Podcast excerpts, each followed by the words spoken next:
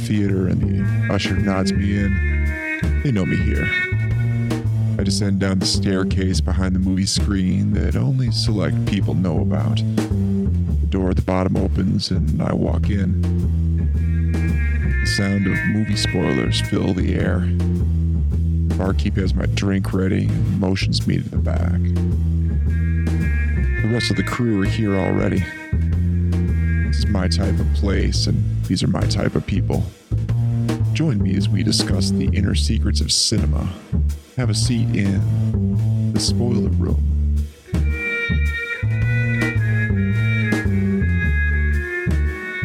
And welcome, my friends. Yes, we are doing live action animation mash up month here in the spoiler room last week. Uh, the wonderful BFD returned to the spoiler room, and we talked very lovingly and long about Who Framed Roger Rabbit. Well, about oh four years later, Ralph Bakshi decided, you know what, I can do that.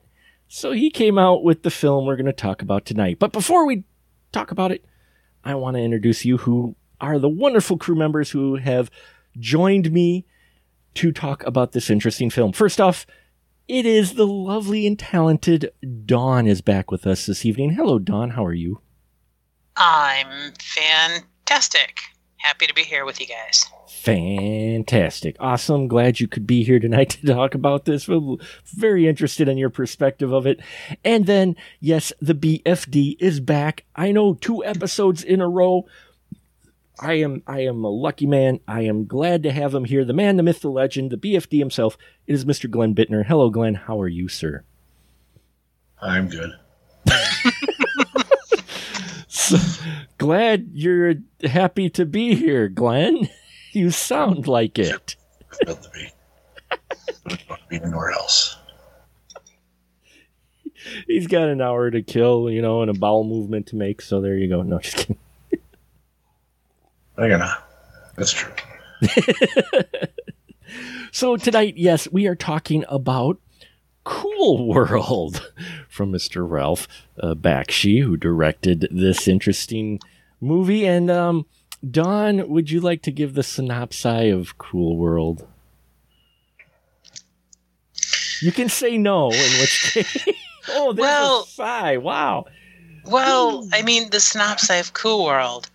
Um, there's noids, humanoids, and there's doodles, cartoons.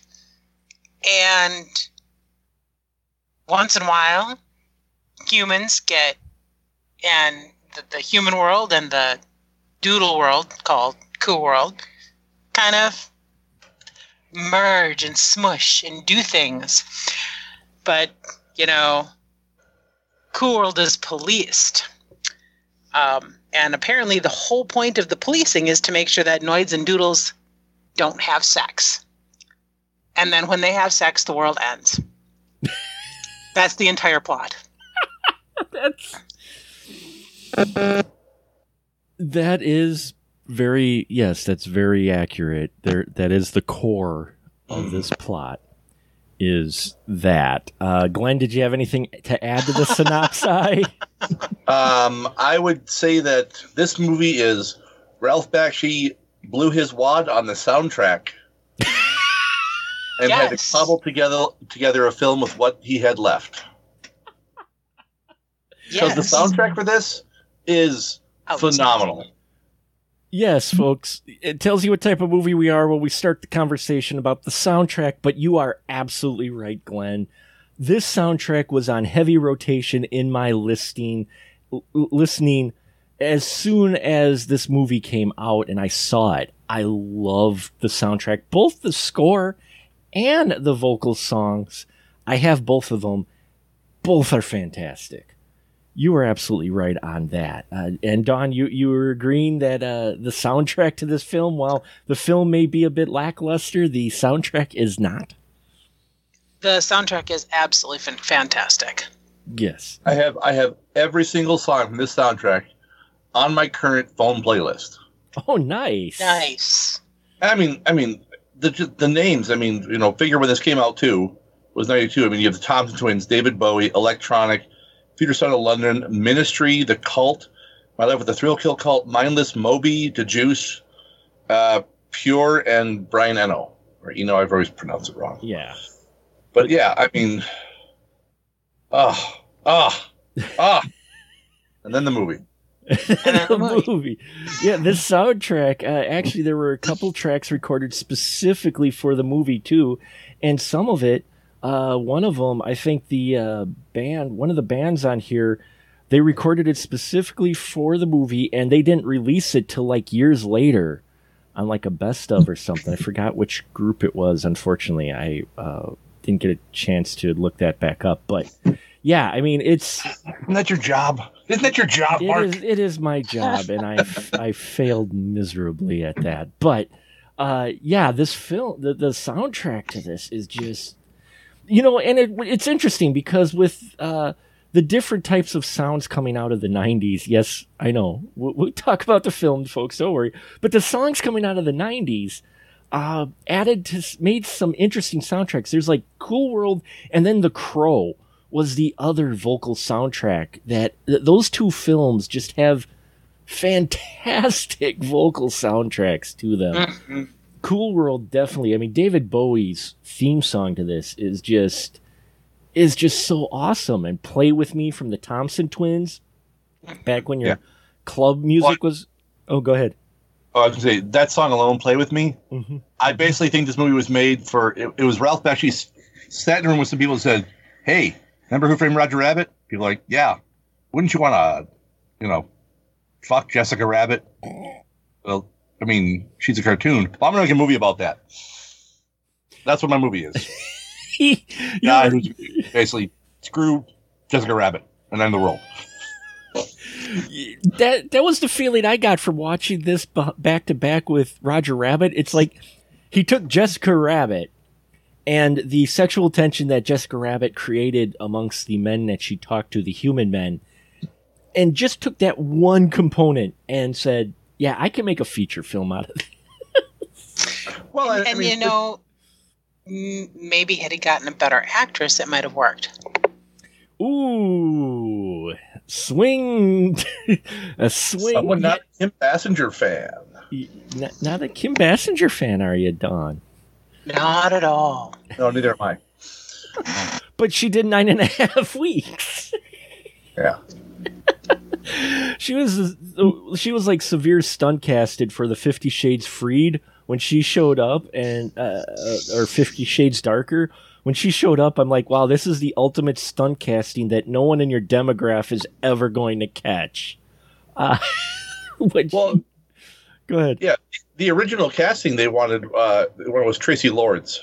Yeah, he wanted to do Traci. Well, not only that, because uh, Kim Basinger plays Hollywood, who is the girl who who is the hottie, the Marilyn Monroe knockoff uh, in Cool World. And of course, she's the one that Jack Deebs, who's been drawing, drawing the cartoon of Cool World in the real world, he thinks he's made this up, which he hasn't. It's the world already exists. They're just using his brain. And she wants to make it with him so she can come into the real world and be a real person. And yeah, she. oh my lord. Well, she's also. I mean, I would. I would. I'm curious to know what Bakshi's original idea would have been, because he wanted. He wanted to do this as a hard R movie, as like action horror. And he wanted And- to, and he wanted to call her Debbie. Oh yeah. He wanted it because from Debbie Does Dallas. He literally wanted to call have her be uh, this hard. He wanted this film, yeah, to be a hard R, and wanted her to be uh, the sex pot. Pardon my my terminology, but still, from his mind, the the the uh, you know, uh, and be named Debbie from Debbie Does Dallas. Yeah. Well, and and the other reason to not like Kim Basinger is because she's the reason it became a PG movie. Yeah, Useless. because because she gave pushback because she thought it would it would be the wrong kind of reaction or the you know it would it would uh whatever she she wanted them to soften the whole image of it because the original uh animation wasn't supposed to be like this either just this standard cartoon animation it was supposed to be darker and grittier uh, from what i heard was supposed to be close, supposed to close more closely resemble like the Sin City movies, as far as the No. animation style. Now, I noticed, I mean, even as it was, there were so many dark themes in the art and Yeah. just in the tones of the movie. They they touched on war, World War II. They touched on they they were right there. There was death. Drunk driving, sex, vice, post traumatic stress disorder, psychosis. I mean, and and this and and as it was they thought it was appropriate for kids that's nuts this would have been a fantastic hard r movie PG thirteen, so not not for too young kids. Just those who are thirteen and older can deal with PTSD and everything else. most adults can't deal with that No, they Yeah. can't. Yeah, and, and and this film is the the cool world that he designed. Take Toontown from uh you know Roger Rabbit and hit uh, you know the feature on Photoshop when you hit negative to where it immediately makes a negative image of Mhm. that world. That's what Cool World is. It's the negative image of Toontown. Yeah.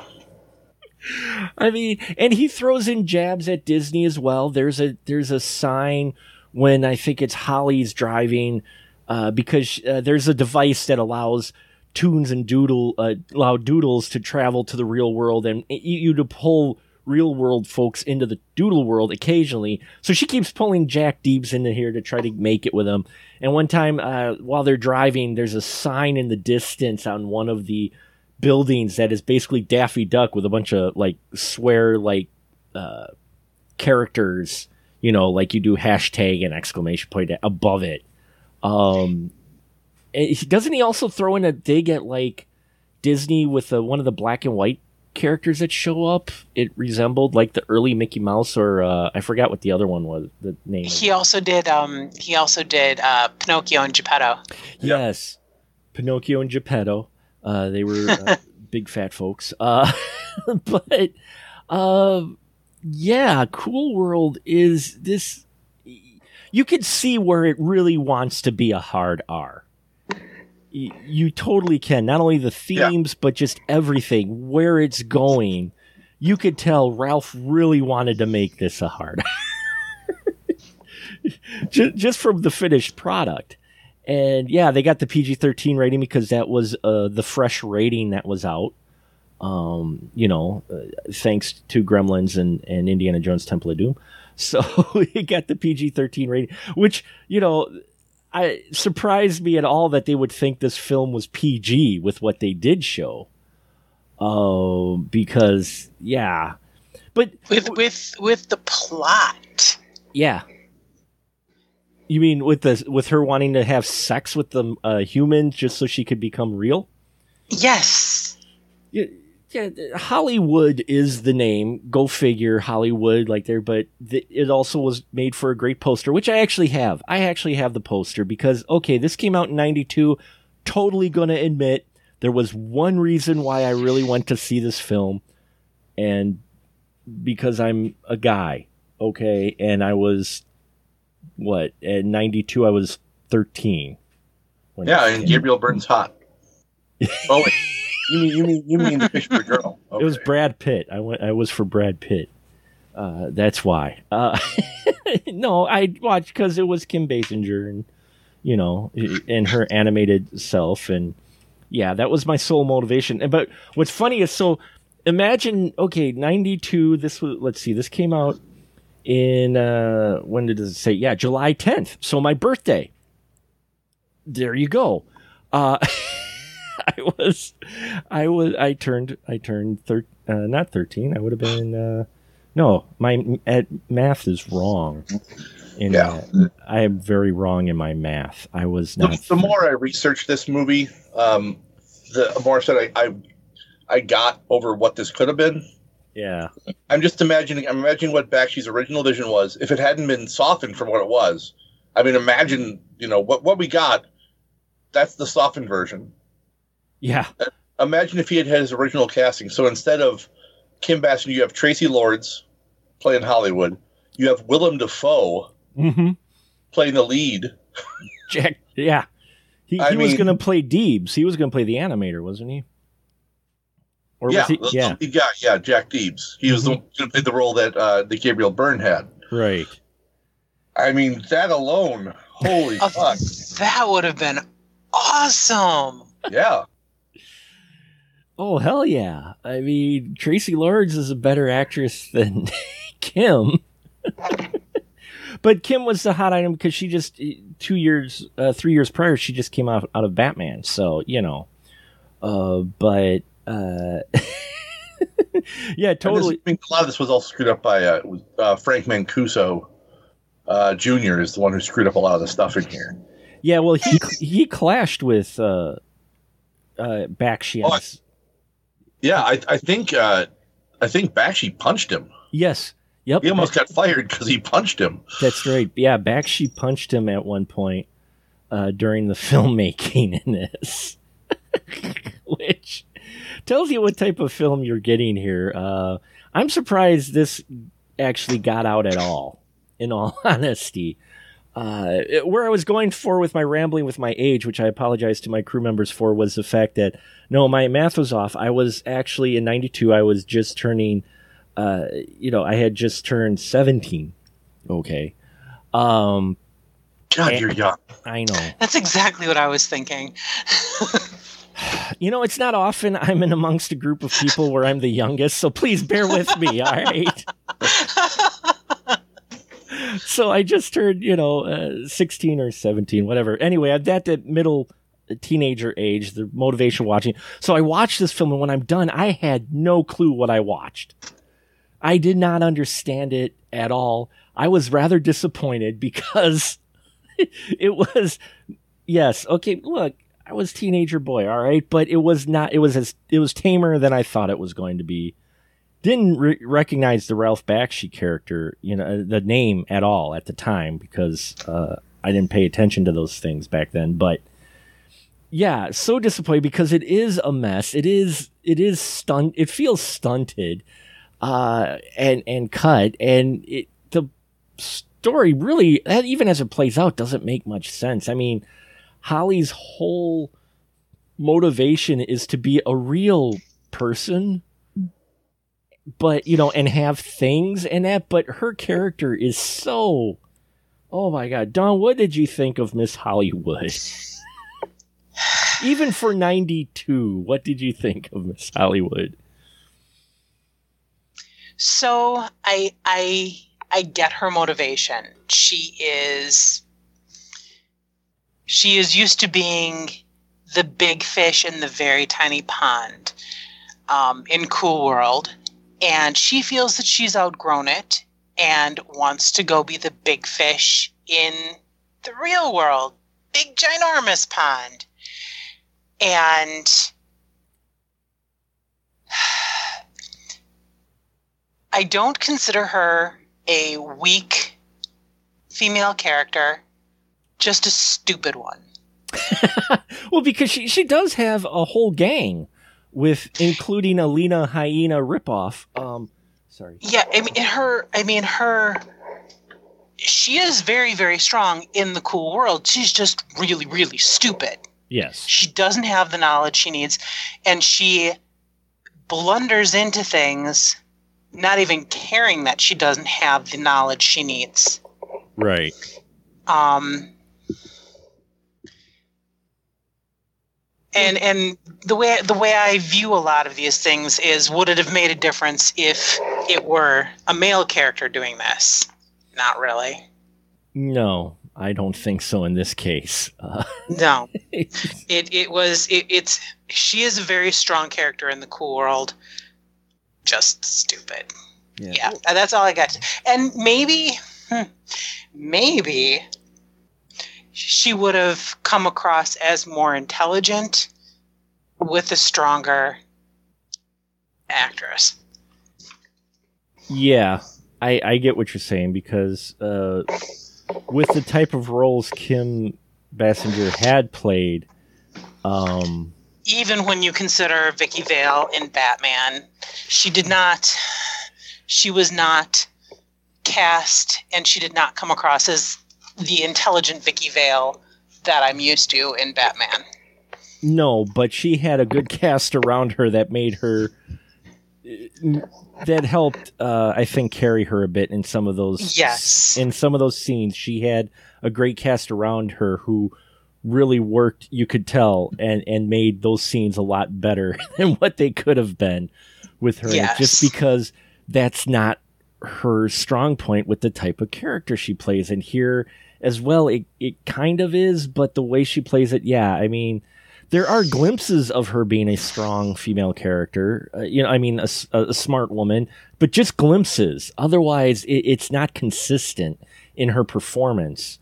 And I'm not sure what she was trying to go for, but you're right. It just comes up as, for lack of a better term, vacuous. Glenn, what about you with Hollywood?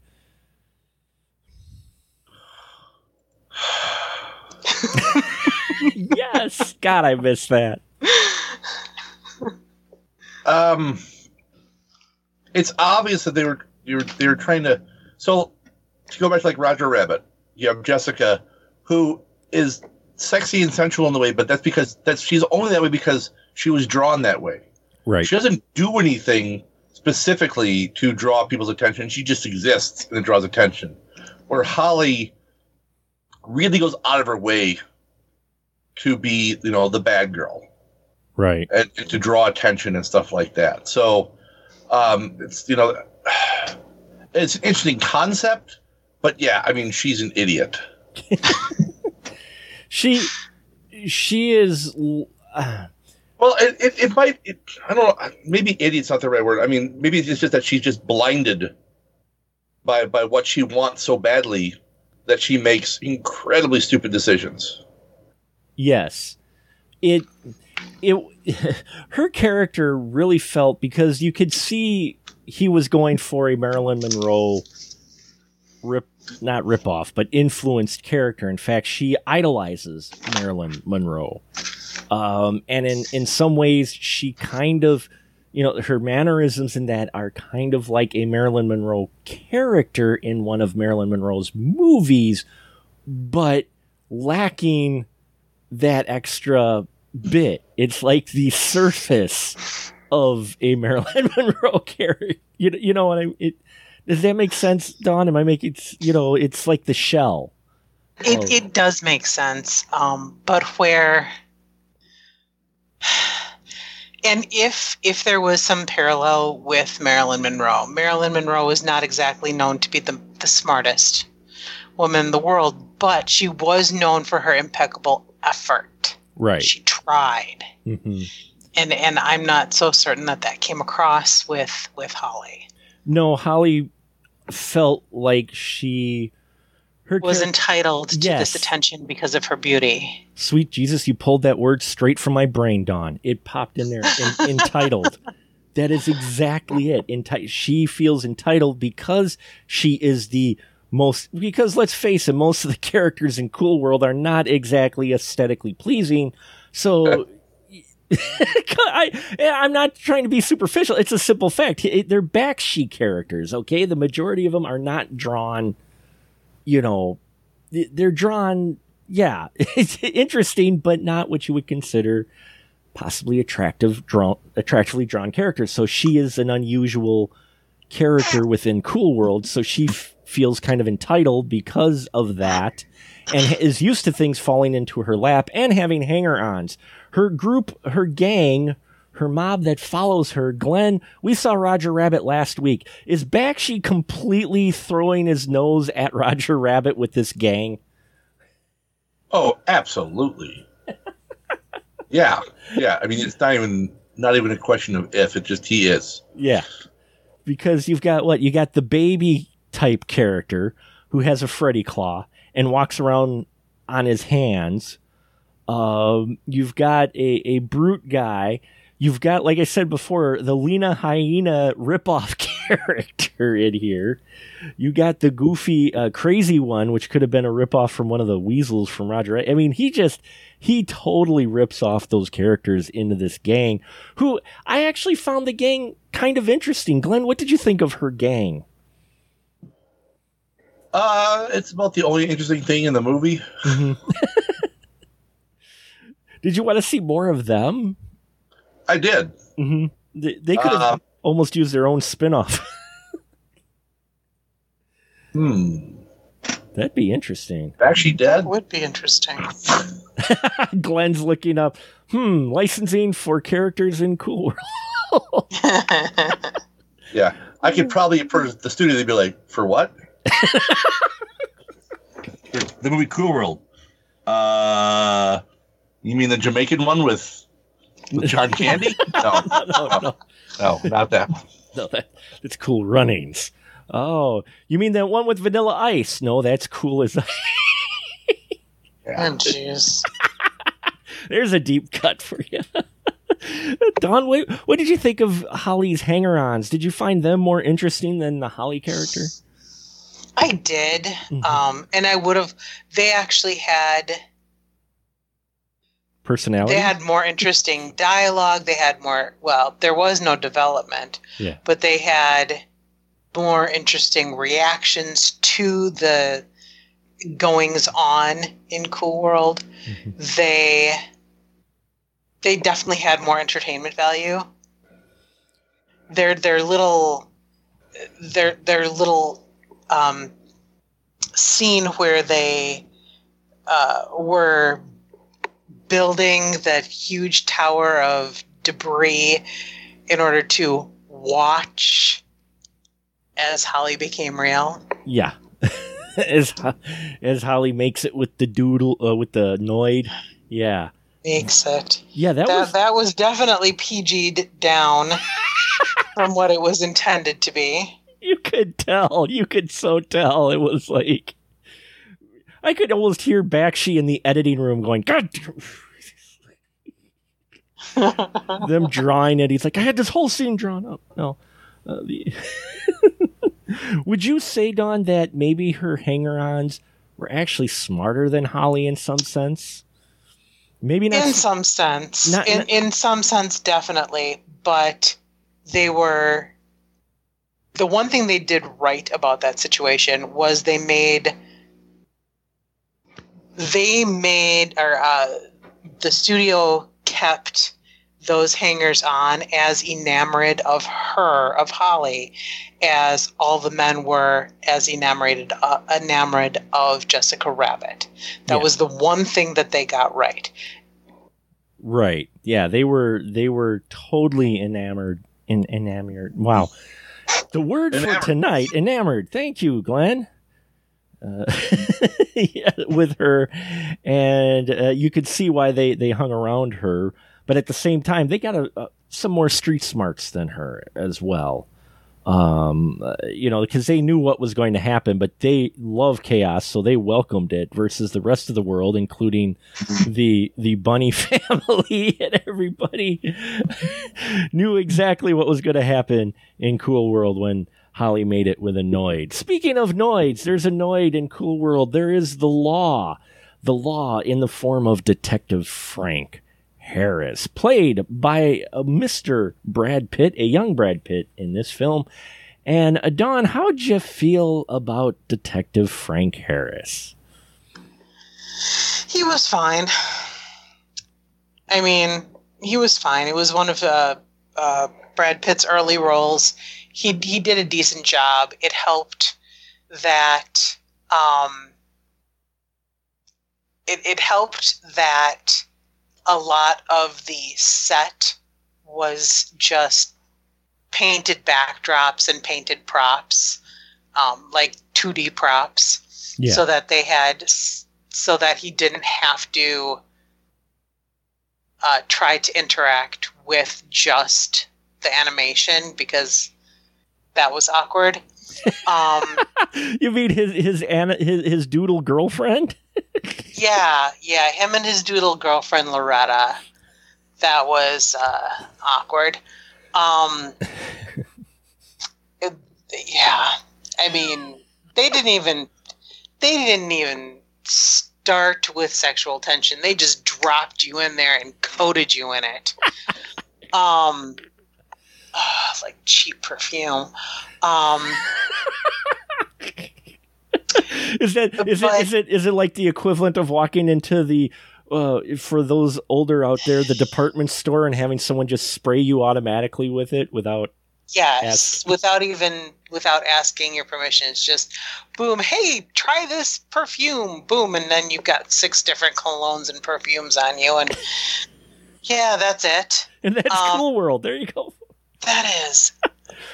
but I I uh Brad Pitt.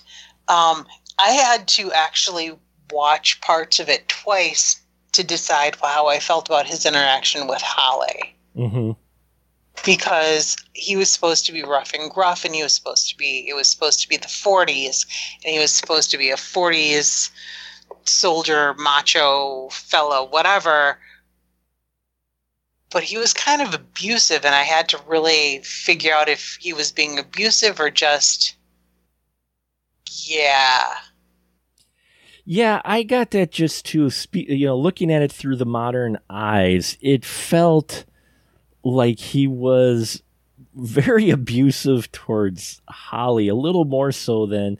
And you're right. He he came supposedly came from the 40. Well, he did not supposedly. He came from the 40s because the film actually opens with our introduction to his character and how he motorcycles with his mom and he crashes and ends up getting sucked into Cool World right after the death of his mom, and he's stuck in Cool World for 50 years where you don't age. Um, but he so he's still that 40s guy that 40s mentality but even so compared to the other characters around cool world he really is abusive to holly a lot more than you would maybe expect that's comfortable even f- because of his role or just as a person and i'm wondering because it's an extra special sexual tension between him and holly because he's meant to be a young man glenn what do you think do you think uh he was uh even especially looking at it through today's eyes he was actually a bit abusive to miss holly even though she was annoying He was. Um, part of it. I. The thing is, though, is you can't kill a doodle. You can't Right. really hurt them. mm-hmm. Um, so I think it's it's it, it might. I don't know if this is the why they did it that way, but it could be just that he spent 50 years with these people that annoy the shit out of him, and he can't do anything to them. Mm-hmm. You know, now that you say that, it it could be that he's be he's re he's starting to react to her as if he were a doodle instead of if Yeah. he were a human. Because he's been there so So- long, he's kind of like acclimated. Yeah, that would make definite sense.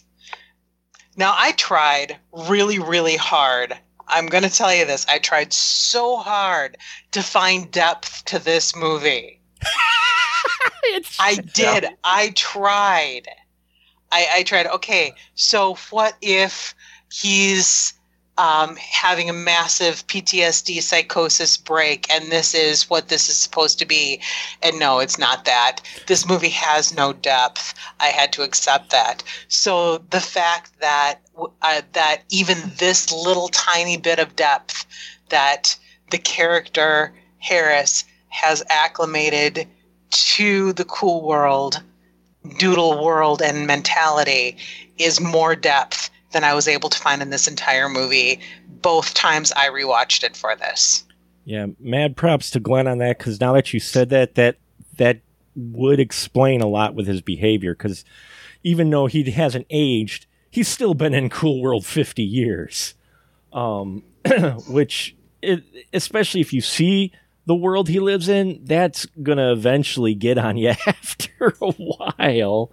Uh, so I could see that. I could see that he he either he he kind of was thought of himself as a doodle or knew he couldn't help these you know hurt these folks so after a while he just didn't care what he did to people except of course his his girlfriend um who is the waitress at a club i think she was a waitress or she served maybe more than that but i think she was just a waitress it's never really truly established what kind of services she actually provided at the club but uh his his devoted uh love interest, not Holly. Uh, oh, what was her Lynette. name? Lynette. Thank you. I I liked the Lynette character actually quite a bit. Glenn, how'd you feel with Lynette, his his, his love interest? She's got more appeal than Holly. Yeah, right. Did did she feel like a, a bit of an old, one of the old school, uh, you know, characters from the for, female characters from the forties? Oh, absolutely. Yeah. Which would would explain why how they ended up together because she's you know obviously a doodle who was you know someone from you know that kind of uh, 1940s esque time frame, and he is a guy from the 1940s. right. I, I can see how they kind of like got together because they kind of have probably a lot of the same mentality to begin with. Yet where Holly is always upgrade uh, updating herself and being more modern, she is more of kind of the classic character that he would have been used to. Dawn, oh, sorry, uh, Dawn. What do you about you? Oh yeah, definitely. hmm I I definitely got that that same vibe. Yeah, as uh, Lonette. Yeah, so I, I got that too, and and I liked her character quite a bit. Actually, with her character, I felt like, what are you doing with Detective Harris? you know, but I guess he might be the best option in Cool World once you see everybody else in Cool World. Um, but you Yeah, know, what you do? Date date date the baby, yeah. the gorilla? what? the gorilla. Uh, Sparks, the guy who carries around the skull coins, who I found more fascinating too, and he was definitely uh, pulled from a Bakshi a movie uh, in his design and his portrayal. Uh, Dawn, uh, what about you with Sparks? Would you say that Sparks? Uh, did you want to see more of Sparks, and wouldn't you say that he is like the classic Bakshi character? Absolutely. I wanted to see more of most of the secondary characters. And the only time Holly got interesting is at, is at the very end hmm when it was her and superhero well hung Dudley Do Right. yes, because folks, uh, the whole thing with Holly is she, once she turns real, she wants to go into the real world, which she does with Jack Deebs. But then uh, things start going awry, and the border between Doodle World, uh, Cool World, and the real world starts breaking down. So she keeps flipping in and out of becoming a tuner not, as does Jack. So she goes looking for the spike. Which is from Vegas Vinny, who was the only doodle to ever make it in the real world. And the spike is above the classic casino. And so she wants to go get the spike. And when she removes it, it does break that barrier. And our, our man, Jack Deebs, turns into, yes, a well hung superhero cape wielding Dudley Do Right. Pencil dick. what? Pencil dick. Pencil dick, yes. Because that's what you call him. You're right. Holly did get interesting in like the last 15 minutes of this movie because, or the la- uh, because once she, when she starts on her mission to go for the spike, suddenly Holly has a little bit more to her. And I actually also found her a bit interesting because she wasn't going to let anything stand in her way. She utilized her turning into a doodle in the real world to jump through walls. And let's face it, at one point, she just cold blooded kills Detective Frank Harris. I mean, just not even a thought. Glenn, how'd you feel about Holly Would Baby? Did you think she maybe got at least a little more interesting in the last, uh, in, in during the climax of this film, for lack of a better term? Um, I mean, at least the way that they used her became more interesting. Right. Well, yeah. Um, so yeah, I can I can see that. I, it's the whole time I'm watching this though too, especially when this whole scene where she's stuck between Doodle and human. I'm like, why the fuck do you want to be human? you you you don't age, you can't die, you can just like walk through walls and pretty much have whatever you want. Oh, but you know it'd be better if I could get old and die. Well, they touch on it, but as Dawn said, this isn't a deep film, but it feels it's like it, it wants to be more. She does touch on it when she explains to Harris at one point while in the cool world how she wants to feel and touch things, which makes you wonder. I suppose, yeah, I, I forgot about that. Well, it's so brief. I mean, it's brief and it's, you think she's maybe playing it off, but it they don't explore it anymore outside of that one little uh, exposition of lines uh, that she wants to touch and feel and actually, you know, feel something because you get the impression doodles don't have any feelings or touching whatsoever. That's why they can do whatever the hell they want. Uh, I mean, it, it might also come across better if if Kim could deliver her lines better than just you know a tipsy sorority girl. yes, I think Dawn would agree with that. Well, and and what really a, a thing that really just also lost me in the movie was all it, it wasn't just the the line delivery which was spectacularly awful but it was anytime she had any sort of singing gig it wasn't her singing it was somebody else Mm-hmm. and it's like okay is it as as a cartoon when she was a doodle i could see that because that's part of being a doodle Mm-hmm. eh, she's kind of jumping into this other character ish but then even when she was a real girl and she was singing in that lounge it wasn't her singing What? What do you mean that wasn't Kim Basinger singing? What? and and half the time I'm, i was just ah, her voice is just annoying and i hated listening to it Well, I think Glenn hit it on the head. She delivers her lines, especially in this film, the way her voice is in that, like a, a, a drunk sorority girl. I mean, she she really plays it off. Eh, Take your cliche uh, late '80s sorority sister character that you've seen in other films, add alcohol, and she that's how she delivers her line. And I don't think that was the right I really wish Traci Lords would have been cast for this role because I think she would have been able to bring a little bit different approach to this character than what we get. Um, and, yeah, it just the way her lines are delivered and everything, but uh, but it's a toss off line. She does these toss off lines, so that throws your motivation why she want to be human. But yeah, I had the same question, Glenn. Is why really would you? You could freaking fall off a building in Cool World as a doodle and just peel yourself off and keep going. I mean, you know, uh, yeah, and uh, you know, I I in I found entertainment in this, but this film is very just there. I mean, com- it, it- especially if you compare it to Roger Rabbit, there is just night and day in so much. This just felt like uh, i poor imitation of it, and it makes me wonder what his actual vision would would have been like.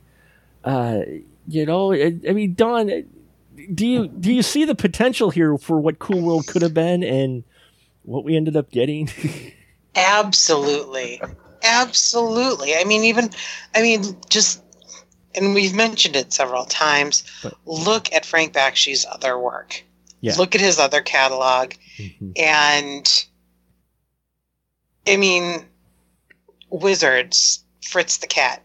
I mean, just those are the, Just the top of your head, where this world, who would fit definitely in Cool World, especially exactly. especially Fritz the cat. Fritz the cat lives somewhere in Cool World. Uh, Most definitely. I- I mean, those those are the kinds of movies, and and he was going for a Frank Miller esque world, and the potential is all there from from the artwork. The artwork, acting aside, the artwork was almost as good as the music, as far as I'm concerned. oh, Glenn, would you agree the the animation and artwork in this uh, w- would was almost as good as the music and probably some of the best part of the movie? No, No, oh, you didn't like I it? I would agree. the The arc is good, Uh-huh. but the music is Ah. far. yeah. um, Okay, on a it- scale, it is it is very good animation. Yes. It, it's classic Bakshi animation, and it's very good animation. And it reminded me a bit of well, that's the thing. When Sparks showed up, I get I got excited watching this. Now here I am, you know, older and, and not wiser, but older at least. And when I, Sparks show up, I go, "Holy crap! That's his nod to American pop." the, the Sparks character, and I'm like, oh, we're gonna see him, and he's got these cool coins with the skull faces, and that's as much as we get of Spark. I mean, he he throws a little bit into it later on where he rats Holly out that she's making it with a noid, but that's a character that I'm like, oh, that's Bakshi. I want to see those characters. I don't want to see Holly's vacuous Holly. Um, and uh, yeah, I, I, dug the animation. I, I like the animation because it goes along with them. Instead of making it cartoons like in Roger Rabbit, we are talking doodles. So when you do the live action parts and some of it is actually flat, that actually worked for me. I, I enjoyed that bit with, with some of the, um, you know, where we get the the when uh, Brad Pitt's by himself and he's actually interacting with the set, and you actually have those flat uh, set pieces. I thought that made sense. Um, yes. You know, quite a bit. And, and so that was fitting, but it, it really is a film that you're just like, ah, it, it, when is something actually really, you're going, this is Bakshi, dude, this is not the Bakshi I was hoping for in this at all. Uh, you know, and yeah, it, it's it is what it is. I mean, there's as you said, there's not a whole lot, and uh, there's not a huge much to talk about. I mean, Brad Pitt, I think, does best for his the the age that he is in this film. I think they should have gotten someone maybe a little older.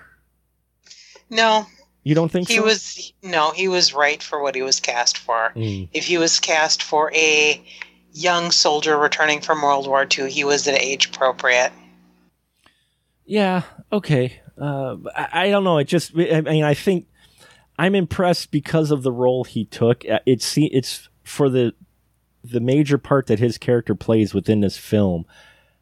I'm wondering if it was maybe just a little bit much for him at first. I mean, he's a good actor, don't get me wrong, but I don't think he was intended to be the strong character. No. The hero of the piece was Gabriel Byrne, and he did not play a strong character.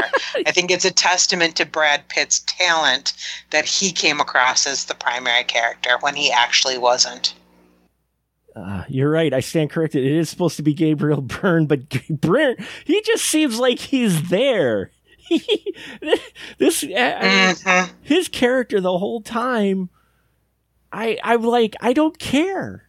I really have no. At times, I forgot he existed. Yep. and you don't want that with the guy who's supposedly the one who's controlling all this with Cool World, which we know he's not. But still, I mean, he just he is just so like, eh. So you're right. Compared to the two, Brad Pitt's talent at this young age shows through and shows that he's not meant to be the main character, but he he actually is the main focus and the primary. Uh, Glenn, how'd you feel about Gabriel Byrne in this? I normally like Gabriel Byrne a lot, mm-hmm. but I I mean I think the character is just nothing. He's kind of pathetic. Mm-hmm. Um, I mean he's it's also the cliche that the you know the quote unquote reluctant hero. Yeah. You know, and he's also so clueless. Yeah. he. I mean, they, they try to ha- give you make you have some kind of sense of of I guess sympathy for him for what he went through. You know, being in jail and prison and all that. Blah blah blah blah blah. Cry me a river. Whatever. You're boring. he he is a pathetic character that you, I never feel any type of redemption or change for his character at all in this whole thing. I I really don't. And rewatching it as well, I'm like, yeah, he is supposed to be the main focus, but I want to just see more Brad Pitt. His character is at least far more interesting and doing something. Well, it, it works out that at, the end he becomes this this cookie cutter, uh, you know, cutout of a, of this you know superhero. Yeah, who's still super freaking boring. yeah, even, he's he's vanilla. He is. He's totally vanilla. Even his superhero character, his in, incarnation of superhero, is just there. You don't. You're like. You're not even impressed with it. You're like, wow, really that? is what you're you're stuck with, and he, he's permanently changed that way now. And I just, yeah, it, it would have been very interesting to see Dafoe as this character, but I don't know if Dafoe could even have done much with it with the way he was written. Dawn, do you think maybe it was the writing of the character and not necessarily Byrne's performance itself that was lacking for Jack Deebs? Okay, I'm going to go on a, off on a little bit of a tangent here Oh, by all means. and bring up a little movie called Red Dust, 1932. Um, Clark Gable and oh my God, why am I drawing a blank on her name? Um, blonde bombshell from the 30s. Take your pick. Anyhow, it doesn't matter. It's Jean an Harlow? awful movie. Jean Harlow. Par- Jean Harlow, yes. Um, spectacularly poorly written movie. It's one of the most, one of the worst written movies ever. I revisit that movie as often as I can because it is the shining example of a of phenomenal actors taking a bad awful script and turning it into a good movie. hmm Do I think Willem Dafoe could have done that? It's entirely possible. Um, but it's it's we'll never know because Yeah. that's not what we got. That's true. That is not what we got. But, you know, I almost wonder if Ralph Bakshi and his frustration with them making it a PG film, if part of the reason the film is the way it is, is because he was so pissed off at the studio. it makes me wonder if that's why part of this film is the way it is. Uh, is because of that what do you think, Glenn? You think maybe we got some director rage and he kind of maybe Road rage, director rage. director rage where he may have not necessarily sabotaged but really just uh said fuck it with this movie. Possibly. Um, but then again, I also wonder how much of it was also just changes that were made when it was out of his hands too. right. Yeah, the, the the studio wanting to make it something different, so they looked what they got and went, "Oh crap! No, we're go- we can change this. We can make it better." yeah, that's true. I can see that. Dawn, what about you? You think director rage, or do you think it's it's more of the studio's uh, finagling of the film because it wasn't what they were hoping it to be? Um, both. Mhm. Um, because if I'm reading this correctly, the studio promised Bakshi the hard R, and then Along came changed in the middle. along came Basinger. yeah, Yes. So, I mean, here he's making a hard R film, and then the rug gets pulled under him saying, Yeah, well, we changed our mind. You got to make something kid friendly so we can play this for the kiddies. So, Yeah. a little bit of both. There was definitely bitterness Mhm. evident in the film.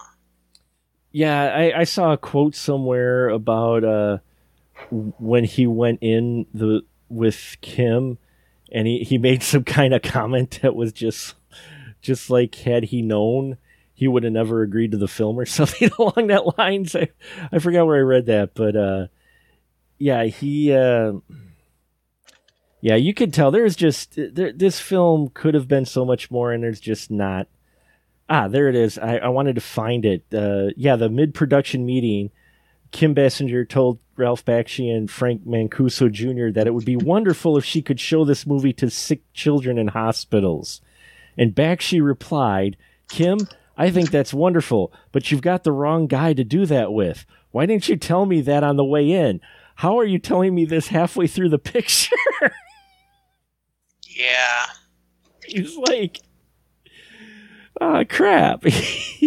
yeah, and he's got a point, and it makes me wonder too. I'm like, you get Ralph Bakshi, you know his body of work Yet you go, hey, Ralph, make us a PG film for the kids. and he'll be like, what? That's not me, man. yeah, none of his body of work is for kids. Oh, Not God. really. N- no, not not not kids. No, don't don't show Bakshi films to kids. You'll have a lot of discussions afterwards, probably. Um, I would like to throw out and Uh, we'll wrap it up for the night. Uh, but uh, I just want to throw out there that I find it interesting that uh, Michelle Abrams uh, plays the neighbor of Jack Deebs. Well, the daughter of uh, the neighbor of Jack Deebs, who ends up kind of helping them uh, out. And she plays a character named Jennifer Malley. She also played a character, Jennifer, in a film, uh, I believe that same year, Buffy the Vampire Slayer. I found that fascinating, and when I saw her, I recognized her instantly because I'm like, "Oh my god, that's Jennifer from Buffy!" Because I watch Buffy constantly. I know it was not true to the source material. I wasn't aware of it at the time. I just loved the movie. Uh, The movie is fun. the movie was so much fun. Saw it in a theater and watched it many times afterwards. But when I saw her in this film, I f- totally forgot she was in this film. But when I saw her, when I was rewatching it, like, holy crap! And she's playing a character named Jennifer. Hmm, were they giving a little nod back? Nah, probably not. Coincidence, but still, I just found that interesting that she plays Jennifer in back-to-back films in the same year. Um, so that that was she's also in one of the greatest movies ever made, which one was that? Troll Two. Yes, she was. she was. That was her first film, I do believe, was Troll 2, in fact. She played uh, Yes. the Woodtails girl in Troll 2. So, yes, she's in that as well. Uh, didn't have a long career, uh, but uh, she was in a few films. Uh, but Buffy and Cool World, I think, were kind of the biggest films outside of Troll. Um, Troll 2, excuse me. So, but yeah, I just found it kind of interesting that she uh, did that in the same year, same named characters. So, but uh, I think we'll wrap it up tonight. Uh, I think we'll end it with a hypothesis. A we'll we'll take a little bit of we'll, we'll open up our imagination and think of what if. Uh, what if Bakshi wanted to still make his hard R film? Instead of studio wise, he would do crowdfunding. Do you think he would be able to get the funding for it? And what type of film do you think you would have got? You think it'd been more classic bakshi? Or eh, you know eh, just in general just hypothesis if he was trying to make this film today hard r would he get the money for it? And how do you think that film would play out Dawn He would definitely get money for it. It would def it would but it would depend on how much he was asking. uh-huh He would do better than Uwe Boll. Um would it be traditional Bakshi? Well, yes, because that's what people would be paying for. right But I think there would also be a definite slice of porn in there. if he was free reign bakshi you mean Yes. I mean, just based on the plot. it it would definitely be unrated Uh-huh. and not meant for children in hospitals. Definitely not meant for children in hospitals. Uh, what about you, Glenn? Oh man. Personally, I think yes, I think he would get his money. hmm I think it would end up being a oh man. What's the word I want to use? Um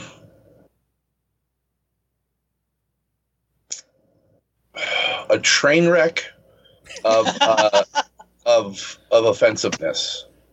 It just just Um, be a colossal parade of offensive things that every group in the world would have a problem with. Well, that a lot of people would. I, I think so.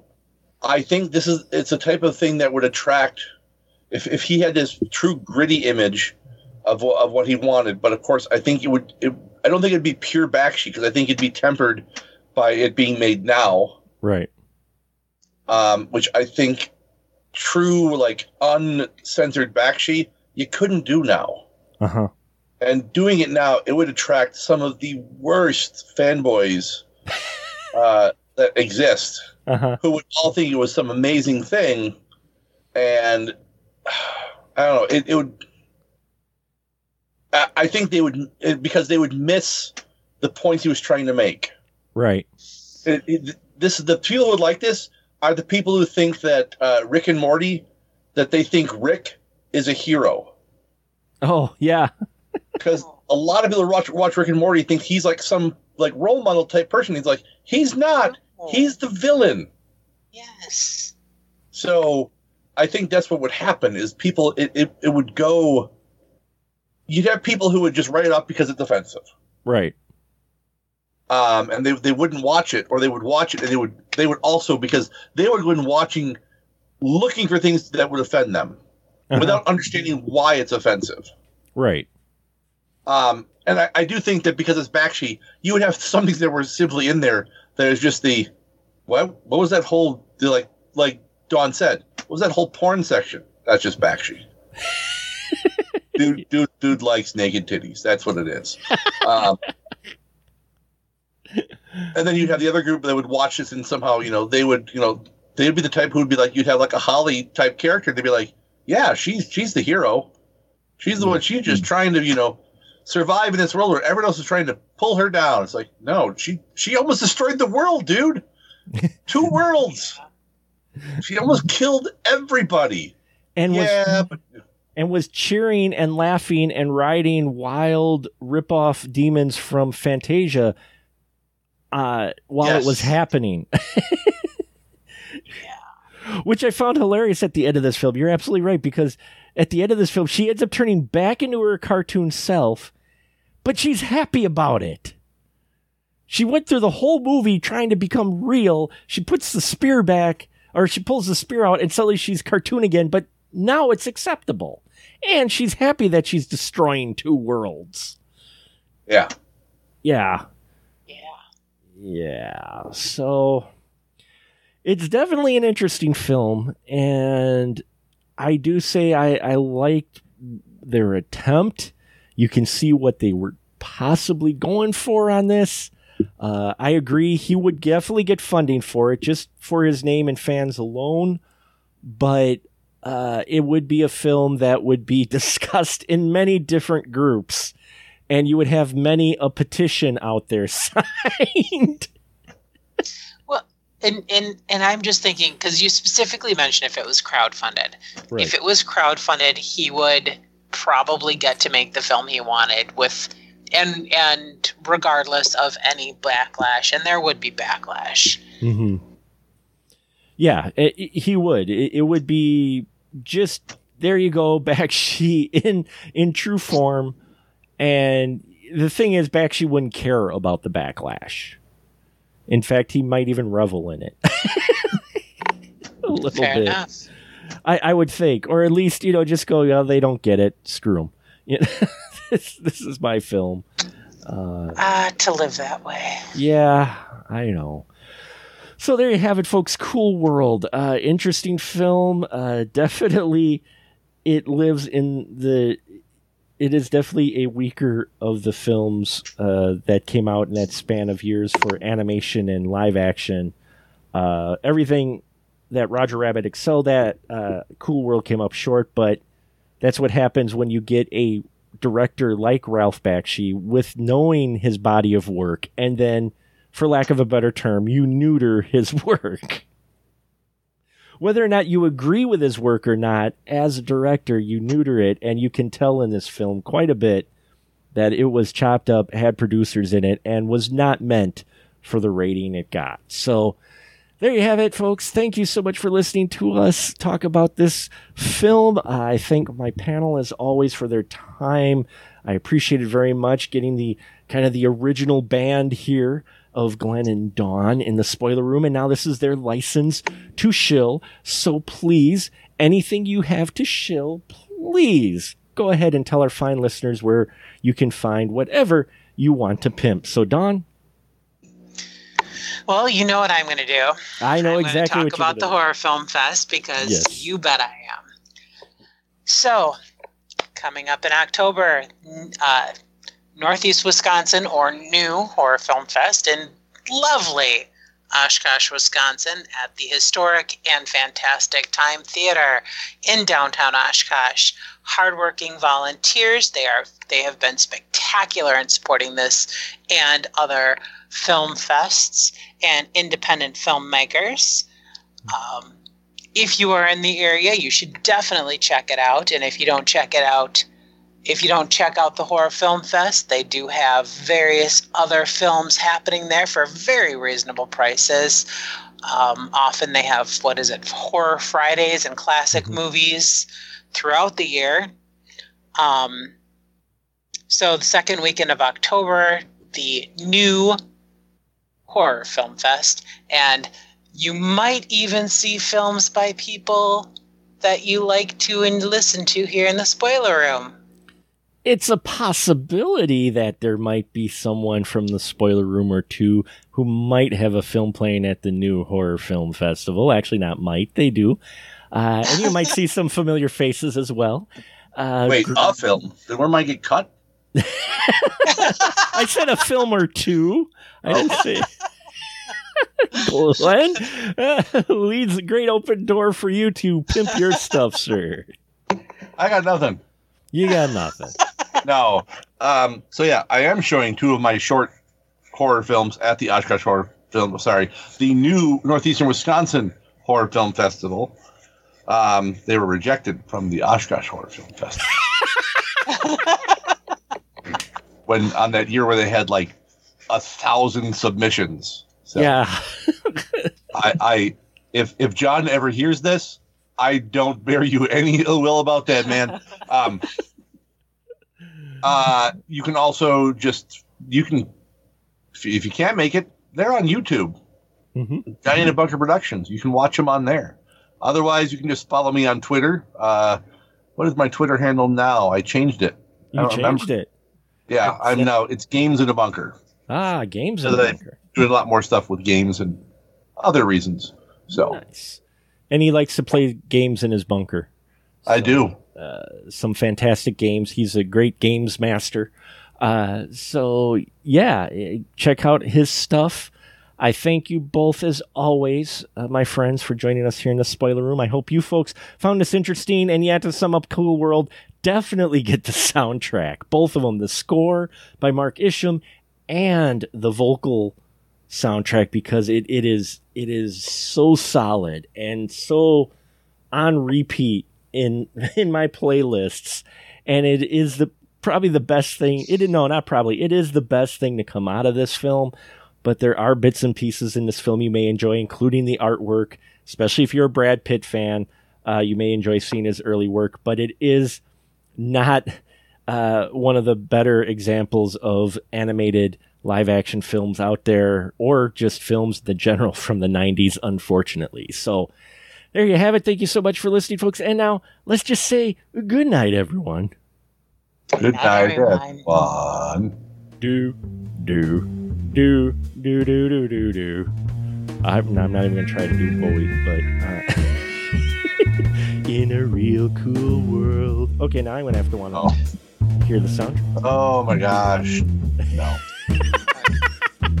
I just, I, I think it just made everybody's ears bleed.